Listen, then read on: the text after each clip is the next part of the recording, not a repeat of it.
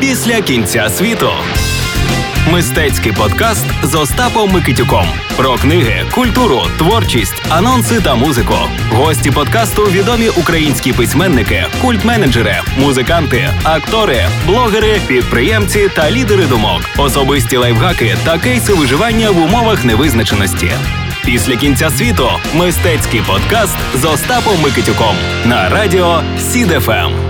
Привіт, друзі! З вами подкаст після кінця світу і новий епізод. І з вами знову я і незмінний ведучий Остап Микитюк. Сьогодні у мене в друзях мій хороший друг, дитячий письменник, співорганізатор фестивалю Кальміус Олег Жовтанецький в літературних колах більш відомий як Жак Жаб'є. І сьогодні ми з Олегом поговоримо про українську дитячу дорослу літературу, про фестивалі та багато багато іншого. Тож налаштовуйтесь, ми починаємо. Після кінця світу мистецький подкаст з Остапом Микитюком. Привіт, Олеже. Дуже радий бачити тебе в своїй віртуальній студії подкасту після кінця світу на Сідафем. Насправді хотілося б згадати для початку про те, що ми з тобою бачились востаннє, якщо я не помиляюся, ще у 2018 році на форумі видавців у Львові. Уявляєш, скільки часу пройшло вже 21 рік на дворі. Ми пережили цілу купу всіляких факапів і не тільки. Ну і насамперед, зважаючи на назву свого подкасту, я би хотів тебе запитати, як ти пережив свій персональний кінець світу. Будемо називати це так. Привіт, Остапе. Радий за запрошення, радий знову побачитись. Мені здається, що ми бачилися ще раніше, коли разом в рамках жива бібліотека мандрували на схід Краматорськ, Сєвєродонецьк, Рубіжне, Лисичанськ. Це мені в очах. Ця картинка. Ну, як казав один поет, час летить так швидко, що його й не видко. Це правда. Гарна е, назва після кінця світу. Це чудово. Так обнадіює, що після кінця світу є продовження життя. Ну не знаю, напевно, мій такий особистий кінець світу трапився в 19-му році. Ну, ціла низка таких збіглись негативних планет. Але я от зараз можу сміливо сказати, що я є після кінця світу, навіть не дивлячись на от ті всі обмеження ковідні, які існували і досі існують довкола. Можна сказати, що ретроградні Меркурії тебе обминули. Так, насправді наша з тобою зустріч, перше перше знайомство відбулося якраз в тих волонтерських поїздках, які організовувала Саша і Таня. Саме там ми, здається, придумали ще й жарт чвертьстоліття, якщо не помиляюсь. Зазвичай у своїх подкастах, в епізодах я говорю з письменниками, і ми намагаємося знайти тут якісь рішення, якісь лайфхаки, як пережити оці всі обмеження, оці всі такі пандемічні штуки. з стикаються зрештою люди, і як вони це переживають. Керуючись цим, у мене до тебе питання: можна без особистостей не вдаватися в якісь приватні штуки. Просто от розкажи, як переживався тобі перший локдаун, другий локдаун, що ти для себе зрозумів, визначив першому, як воно тобі допомогло, скажімо так, пережити другий і продовжувати переживати те, що відбувається зараз. Ми справді з тобою там познайомилися в цих поїздках на схід, і Саша Папіна і Таня Полепець, які організували живу бібліотеку, і фестиваль Кальміус, до речі, який цього року теж відбудеться за минулий рік, бо минулий рік, на жаль, він був перенесений через карантин. Відбудеться в квітні-травні цього року у містах, які я перераховував раніше. Щодо локдаунів, вони, хоч і були несподіваними, доволі минали доволі швидко, а другий взагалі непомітно. Перший, звісно, був досить складним випробовуванням. Як думаю, не тільки для мене, але й для багатьох. Треба було щось робити. На щастя, можна було втікати кудись в ліс, в поле час від часу, там щоб не збожеволіти. Я це і робив, вивозив сім'ю кудись ближче до природи. Допомагав алкоголь. Також скажу, напевно, не буде ніякий секрет в цьому. Ну так я кажуть, і пережили. Ну, мабуть, так. Насправді алкоголь багато кому мені здається допоміг пережити локдауни, цей кінець світу. Навіть багато багато мемів по інтернету гуляє стосовно е, вина, наприклад. Думаю, нашим слухачам не обов'язково розказувати суть мемів. От з легкої твоєї подачі, поки ми говоримо з тобою, так гортаю трошки Вікіпедію, де про тебе є достатньо в принципі інформації початкової. Помітив таку штуку, що на початку і до середини 2010-х твоє життя було пов'язано з обліком, аудитом, правом і таке інше. Розкажи мені, от про цей свій шлях, як так, от від обліку аудиту ти дійшов до культурології і зрештою до того, що став дитячим письменником. Ну, алкоголь це взагалі така давня людська традиція, який століттями людство не зраджує. Як я дійшов до такого життя, як я докотився до такого життя від обліку і аудиту? Ну, справді я закінчував Львівський університет Франка за спеціальністю облік і аудит, і е, навіть встиг за своє професійне життя попрацювати помічником аудитора. Але насправді, коло 20 років я у системі освіти я викладав в різних е, навчальних закладах, викладав різні дисципліни. Там як це в нас заведено з десятки різних дисциплін, яких і назви я і напевно зараз і не згадаю. Поступово так би мовити, дрейфував від того, що я роблю на початку 90-х років чи в середині 90-х років, до того, що я хотів би робити. Це досить тривалий і тяжкий шлях. Добре, що на щастя я не помічаю, як збігають роки, бо напевно це було би досить трагічно. І справді я все ближче і ближче наближаюся до того, що я хотів би робити. Може, в цьому і є певна якась дорослість чи дорослішання як процес. І я в цьому процесі перебуваю. От, до речі, стосовно зовнішності, у мене до тебе відразу виникло запитання, тому що переглядав твої фотографії, готуючи афішу до нашого епізоду, і помітив, що ти за ці всі роки ну майже не змінився і залишився в прекрасній формі фізичній. Я думаю, що і не тільки. Чи ти займався якимось спортом під час карантину? Яким спортом? Що це було, і чим можеш похвалитися? Ну, ти вмієш зробити комплімент так, що з підковиркою. Звісно, що я не такий старий, як тобі здається. Ну, напевно, виглядає на свої роки, так що вже не буду кокетувати своїм віком. Мені 45. Спортом я, на жаль, не, не займаюся, не маю такої хорошої звички, хоча кілька разів пробував це робити, але мене не вистачає надовго. Але що я люблю робити, це довгі прогулянки пішки. Ось це моє. При першій ліпшій нагоді я роблю це з найбільшим найбільшим задоволенням. От у нас е, нарешті вже Львів розчистили трошки від завалів снігу. Це вже стає більш можливим. Я, хоч і водій, але залишаю машини десь так, щоб мати ще й змогу прогулятися. Тому я багато ходжу. І це, напевно, дуже класна штука, бо вона не частково можна вважати її спортом. Справді прогулянки пішки прочищують добре голову. Самі інколи так люблю прогулятися при нагоді. Давай тоді повернемося трошки до твоєї творчості. Ми вже такий краєм зачепили, і зараз хотілося б більше про це поговорити. Ти є дитячий письменник. Розкажи про свої проекти, які вже відбулись, і про проекти, які ти можливо вже анонсував. Я просто десь не помітив, або от-от анонсуєш, і якраз в принципі тобі таку площадку надаю для того, щоб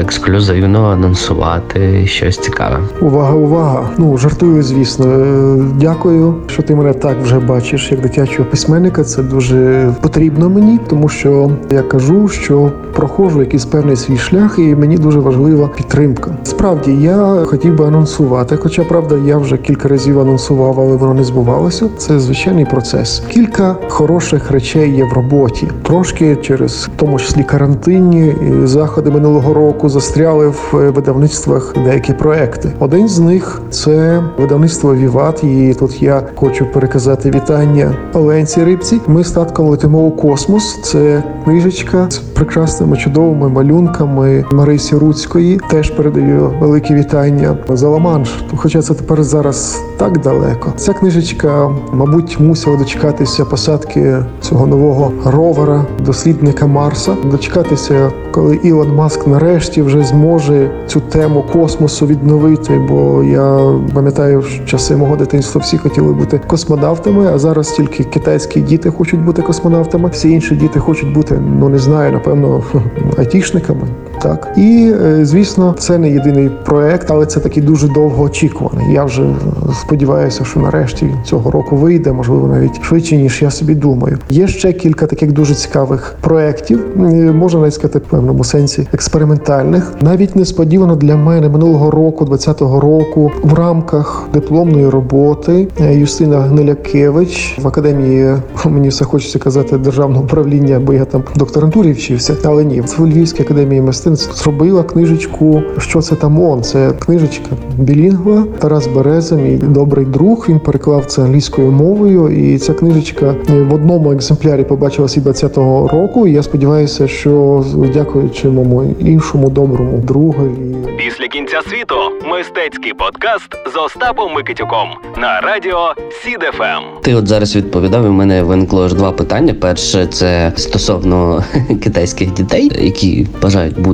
космонавтами, а й інші якісь е, айтішниками. Твої власні спостереження. От е, в тебе троє дітей. Ким хочуть бути твої діти? І друге питання теж стосовно літератури дитячої. Знаю, тебе не перший рік спостерігаю за твоєю творчістю. Дуже тішуся тим речам, які ти говориш, як ти про них говориш по-дорослому. От і випливаючи з цього, цікаво, чому саме дитяча література? Чому не скажімо там, не знаю, якась фантастика, детективи, можливо, якийсь дорослий психологічний роман? Як ти прийшов саме до того, щоб стати дитячим письменником? Якщо уточнити, то китайські діти хочуть бути, напевно, тайконавтами, не космонавтами, не астронавтами, тайконавтами. Про своїх дітей це таке запитання дуже зненацька. Я не знаю, я їх запитаю. Обіцяю, що я запитаю, я не знаю. Але я правда, я працюю з дітьми досить багато і часто. І зараз я є вчителем в школі економіки. Це школа вільних і небайдужих. У нас навіть буде така тема професії майбутнього, професії минулого. Я думаю, що ми ще з дітьми поговоримо, а ким вони хочуть бути. Я часом запитую на зустрічах як письменник, ким хочуть бути. Ну і знаєш, відповіді напевно тебе здивують, і слухачів теж здивують, бо діти хочуть бути дуже різними у своєму майбутньому, займатися різними професіями. Немає якогось пріоритету, щоб я так е,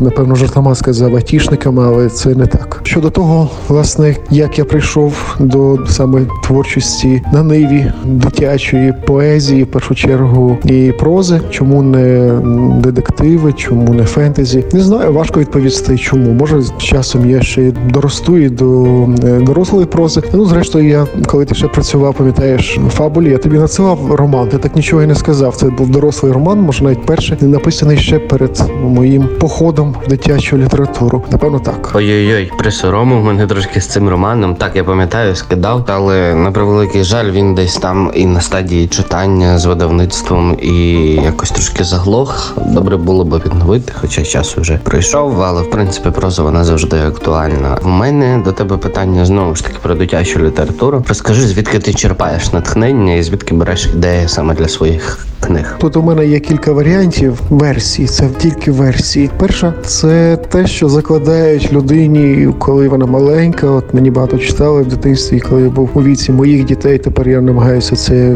надолужити з ними, віддаючи. То воно потім в дорослому віці, як ця пружина, яку накручують, накручують, накручують, і вона потім в якийсь момент вистрілює. Оце може одна з таких версій. Ось а інша версія це звичайно споглядання зовні, це споглядання дійсності, це дуже уважне споглядання, намагання помітити дрібнички, які не помічають інші, намагання схопитися за ці дрібнички, і якимось чином вибудувати з них сюжет. До речі, згадуючи нашу з тобою поїздку на схід в рамках живої бібліотеки, мені чомусь виникло таке запитання. Існує такий стереотип, що люди там на сході, чи ну в моєму випадку тут на сході відрізняються від е, людей на заході. Якщо зі сторони дорослих це зрозуміло, заангажованість, політика, телевізори пішло і поїхало, то наскільки от е, твої власні спостереження відрізняються діти на сході і на заході України, і зрештою, як ти гадаєш, що між ними також є спільного? Ну крім того, що вони діти. Це ти напевно хочеш якусь політичну тему зачепити, майже як в баладі Кіплінга про схід і захід, чи захід і схід. Ну, бачиш, діти справді відрізняються від дорослих. Кожне покоління має якісь свої особливості. Я не так багато і часто бував на сході, щоб помітити вже знають зовсім різницю між дітьми, які там живуть, і тими дітьми, з якими я маю справу тут. Насправді не помітив різниці, ніж її помітив. Але звісно, напевно, мусять бути якісь особливості. Ну і скоріш за все, ці особливості характеризують певне покоління. Це перше. А друге, я думаю, ці особливості вони ну більше від дорослих, від того, що їм кажуть, як їм кажуть, в якому вони полі перебувають. І ну зрозуміло, що в соціальному полі, в першу чергу, що зараз більше вимальовується в нас, і не тільки в нас, в цілому світі картина поділу на багатих і бідних. І мені здається, що тут є основні загрози, коли діти, незалежно де вони живуть, вони себе або відчувають такими всевладними, як батьки їхні, або ж навпаки, діти, які походять з бідних родин, незаможних родин, і вони напевно мають інші думки. Які ці думки важко сказати. Добре, якщо говорити про дітей і політику, то насправді краще, мабуть, таки не говорити. Ну, у мене політичні погляди свої є, так, але краще про них говорити в якомусь іншому подкасті або в іншій передачі. Слухай, ти згадував про фестиваль Кальміус трошки ближче до початку нашого подкасту. І поки ми говорили, я собі от надумав наступне питання, може навіть кілька наступних. Що на твою думку взагалі є фестивалем? Яка їхня роль і вага, скажімо, в процесі всьому культурному, який відбувається в Україні, в світі? Я тебе це запитую, тому що вважаю тебе експертом, як частим учасником багатьох українських фестивалів, і напевно міжнародних також.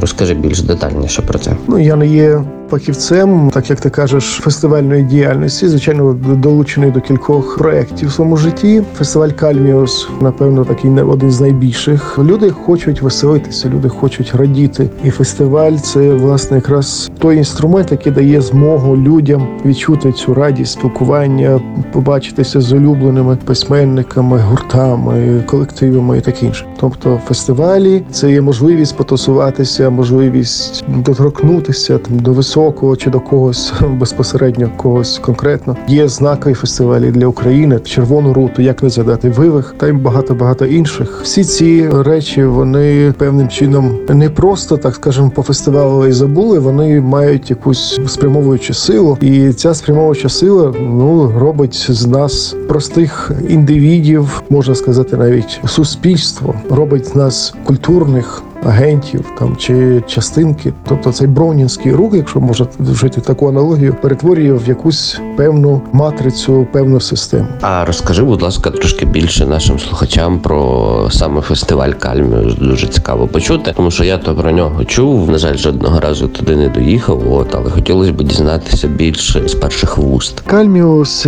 є найбільшим фестивалем української культури, літератури, музичної культури по той бік Дніпра, якщо навіть так скажу. 100% він є найбільшим на Донеччині Луганщині святом української культури. І тебе запрошено. От я, от користуючись нагодою, офіційно Остапе, тебе запрошую бути учасником нашого фестивалю. Деталі ми вже обговоримо поза ефіром. Про фестиваль фестиваль Кальміус проходить в великих і не зовсім великих містах і містечках Донецької Луганської області, зокрема в Краматорську, Сєвєродонецьку, менших трошки містах. Це можна буде подивитися в програмі. Серед хедлайнерів е, Сергій Жадан з гуртом Лінія Маннергейму, Соломія Чубай з поетами в супроводі симфонічного оркестру Луганської філармонії, очеретяні коти з Вінниці, кілька театральних постановок, е, зокрема і люди ляльки зі Львова, і шкільний театр на Симонових стовпах УКУ Українського католицького університету. Чимало пізнаваних відомих письменників. Я думаю, що це не повний список всіх можливостей, оказій, які будуть у рамках цьогорічного фестивалю, який відбуватиметься з середини квітня до завершення травня. Ось впродовж двох місяців майже відбуватимуться різноманітні заходи.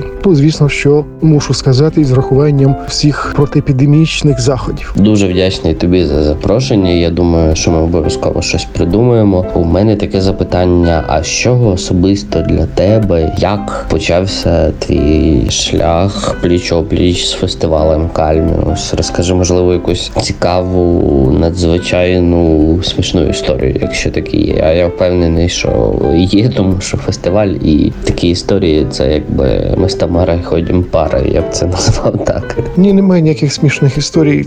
Тут цілком звична, звичайна історія. Спочатку я був як запрошений гість. Згодом е, мене запросили брати участь як співорганізатора. Ну, звісно, що це все через людей, через людські стосунки. І ми вже згадували з тобою сьогодні про Сашу Папіну і про Таню Пилипець. Напевно, саме вони і вирішили. Ну не тільки мене, але і мене зокрема включити до команди, яка готує цьогорічний фестиваль Кальміус. Знаєш, я чув багато історій, ну відносно багато, враховуючи від своєї діяльності щодо того, як письменники пишуть. Кожен письменник відповідає абсолютно по-різному. А зважаючи на те, що дитячий письменник ти і в тебе за спиною видані книжки, мене от цікавить дуже процес того, як ти пишеш, що тебе спонукає творити книги для дітей. Це перше запитання. І друге запитання. Я просто от собі зараз в мене такі флешбеки з нашої поїздки на схід. Я пам'ятаю, як ти органічно спілкувався з дітьми, і мене це вражало. І я вже тоді розумів, і зараз досі розумію, що я так не вмію, і я не знаю, як це. Тому мені цікаво, як ти взагалі знаходиш оцю якусь таку внутрішню енергію і підхід до цих всіх дітей, і взагалі як це відбувається. І невиданих також за спиною чимало книг. Мабуть, вони ще будуть видані, я так сподіваюся. Як пишу, а що розповідають інші? Тут досить складно сказати, як я пишу, звідки це береться. Ну е, можливо, це десь там колись в дитячому віці, десь там ця пружинка накручувалась, потім вона час від часу підскакує. Буває якісь речі, які я пишу на одному диханні. Буває якісь речі, до яких я підходжу, і вони не пишуться, але сюжет крутиться десь у мене перед очима в голові. Я намагаюся його сформувати, намагаюся його щонайменше тримати. От і ти їдеш кудись в маршрутці, в трамваї, машиною. Я переважно їжджу машиною, тримаєш сюжет, йдеш в магазин і тримаєш сюжет. Дивишся там е, на якусь розкладку, а сюжет е, перед тобою. Ось він там щось як вариться, і там якісь процеси відбуваються. І в якийсь момент е, ти просто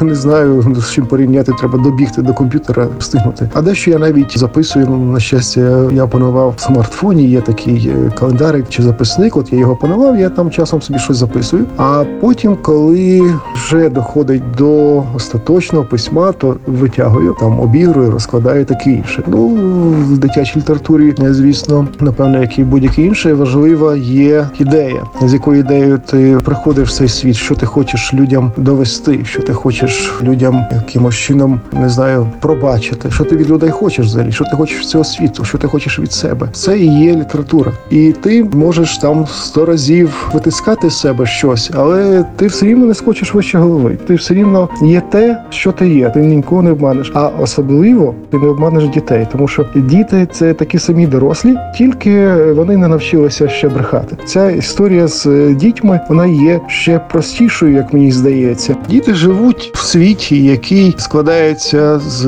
реальності і нереального. Уявляю собі, якісь речі для них нереальні для дорослих, для інших є цілковито реальними, і вони легше повірять в такі ж вигадки інших людей. Це не завжди якби зі знаком плюс, бо багато хто користає там чимало якихось таких зловмисників, які користають цієї такої дитячої наївності. Письменники теж користають дитячі, але вони користають зі знаком плюс. Вони можуть підзаряджатися як батарейки, так і дітей від цієї їхньої наївності, щирості. Вони можуть е, черпати в натхнення і можуть черпати сюжет, в якийсь певний спосіб відчувати цю аудиторію і так коригувати своє письмо. Все це є, е, звісно, зі знаком плюс. Тобто ніхто ну, принаймні я навіть не має в думках робити якусь шкоду дітям. Навпаки, я дуже дітей люблю, хоч не завжди буваю стриманий наприклад, своїми дітьми, але так напевно є, що свої діти є такими мідні копіями нас самих, і е, вони всі наші вади висвітлюють як найкраще. Дуже складно не побачити в цих вадах себе.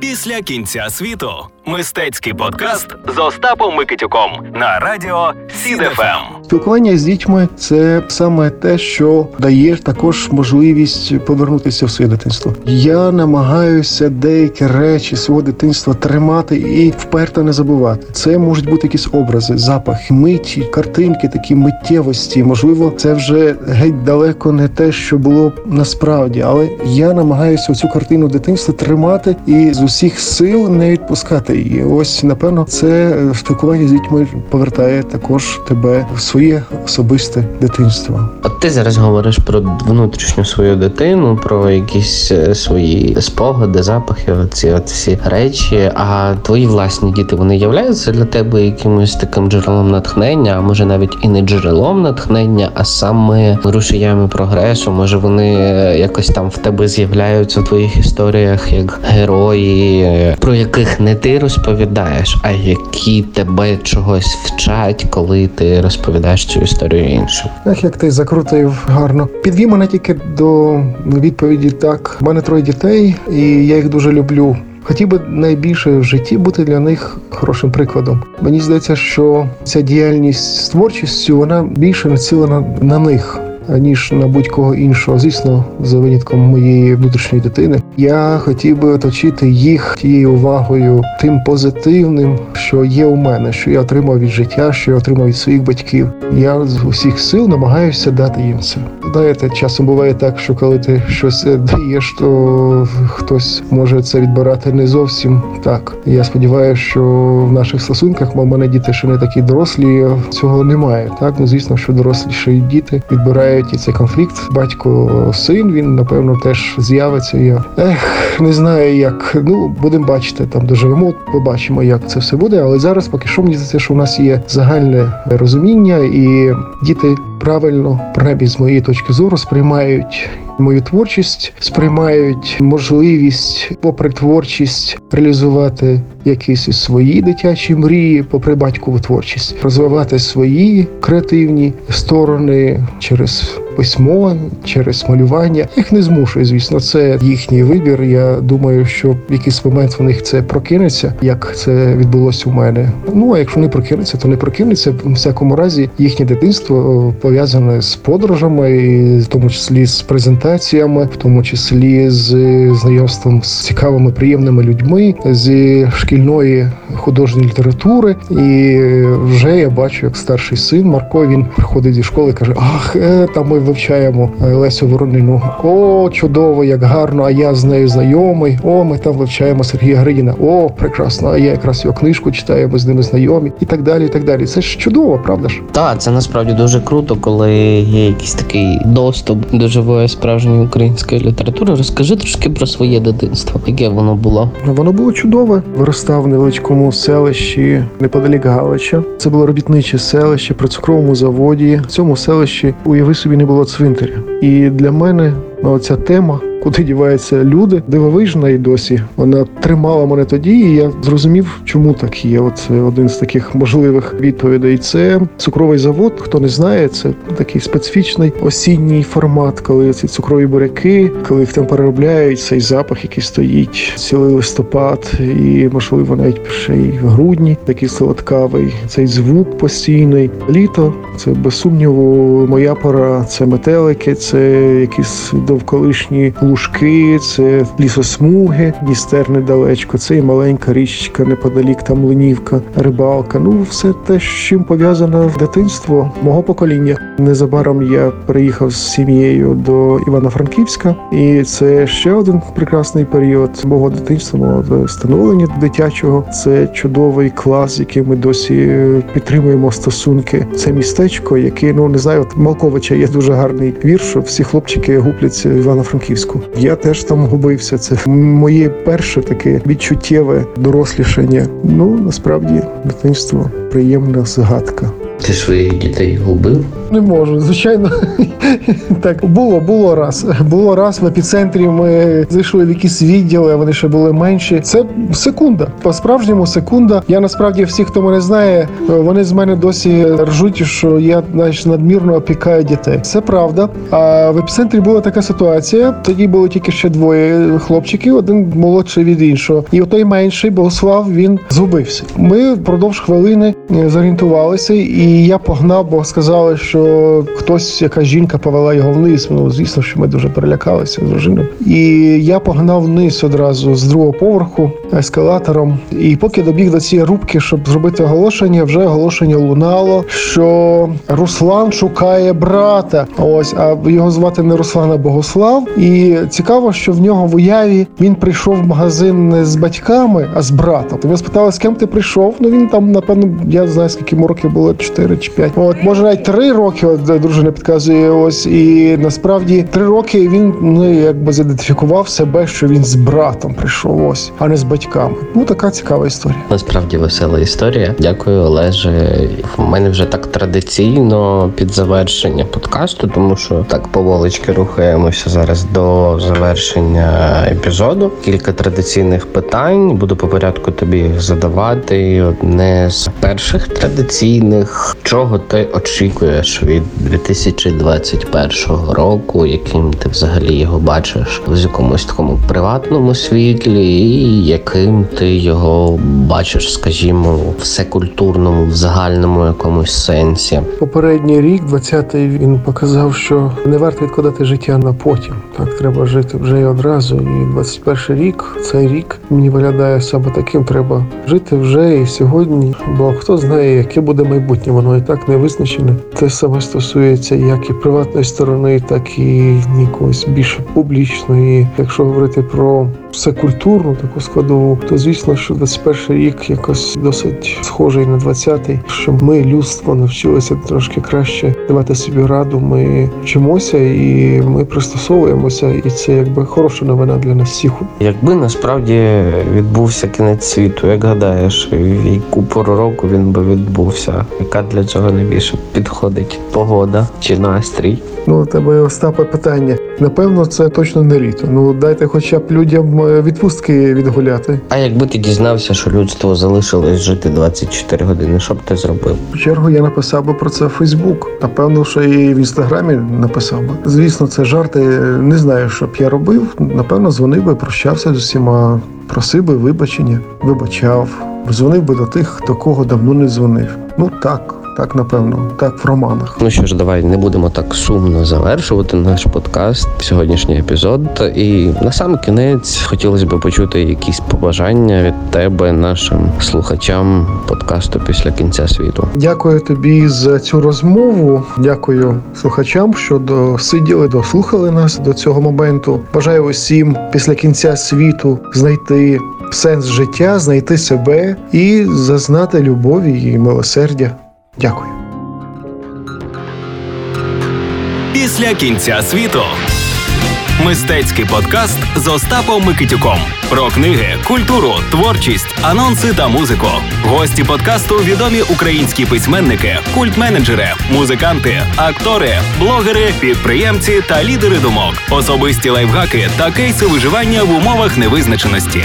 Після кінця світу мистецький подкаст з Остапом Микитюком на радіо СІД FM.